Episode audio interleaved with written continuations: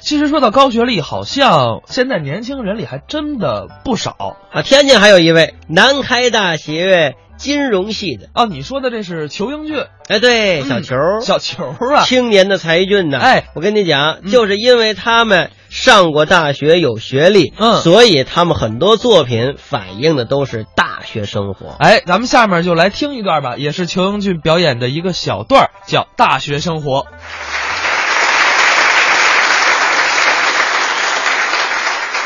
大学啊，不光是学习的地方啊，还是解决吃喝拉撒的场所。比方说洗澡，对吧？你在家你遮着个的洗，可是在学校就不一样了，那得去那个公共的浴池。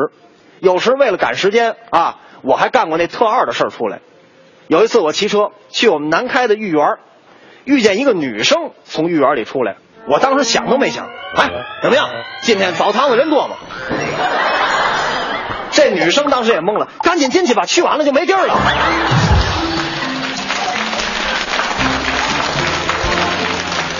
在这个学校里边，天南地北各地的同学都有，大家凑一块儿就不少有意思的事儿。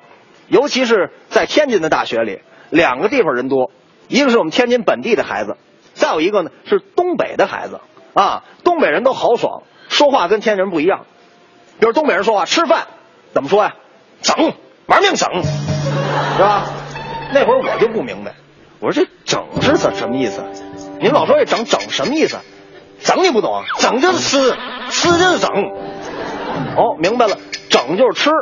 回到宿舍吧，一看出事儿了，宿舍这个厕所堵了，脏东西都露出来了。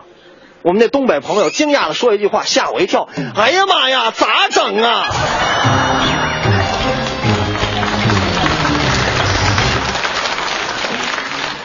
那会儿呢，这个寝室之间啊，还来回串门我那阵机灵啊，我说相声那搭档于丹。当时就住我隔壁，我要是比如在屋里一想出虚功，说白就是放屁啊，我就奔于丹那宿舍，到那儿佯装串门，闲聊寒暄一阵之后，无声无息的解决完了，回自己屋了。我告诉你，一会儿隔壁就打起来。于丹，你又搞生化武器了是吧？给我乐的，如法炮制了一个月，他们屋那室友也多少有点明白了，英俊。怎么你一来我们屋，于丹就放屁了？嘻嘻哈哈，过了一个学期，最严峻这事儿来了，考试啊！那阵好些人都作弊，作弊呀是不对的，逮着了那就惨了，取消你考试资格，没成绩，明年还得补考。但是这老师一般来说抓男生没矫情，男生就认了，抓女生不行，他也不矫情。撒泼打滚是连哭带闹，哎呀，我活不了了，我活不了了，活不了了！监考老师也为难，直劝：行了行了，别哭了，下学期再考还不行吗？哎呀，我现在就得死去！不是那个，要不不算你作弊行吗？哎呀，我得上吊去！老师也没辙了，那个同学，要不你再抄点儿？哎呀，抄点就抄点吧。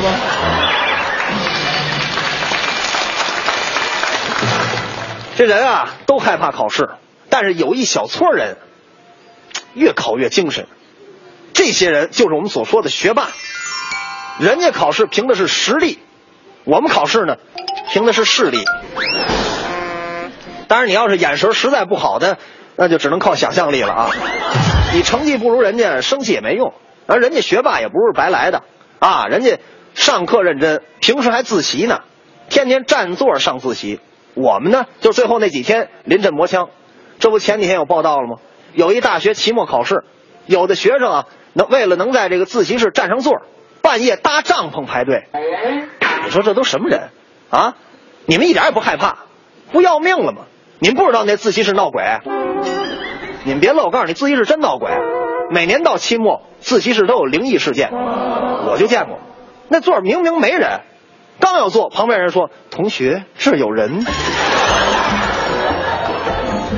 这占座是千奇百怪。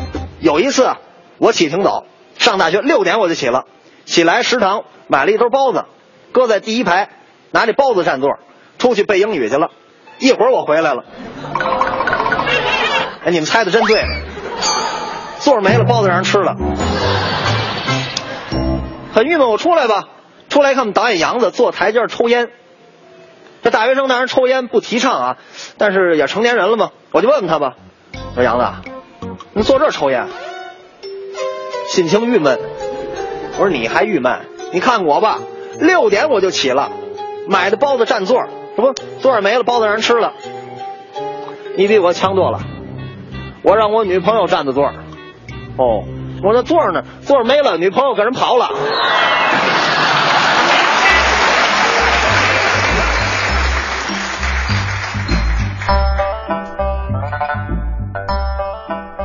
刚才是裘英俊表演的一个小段咱们。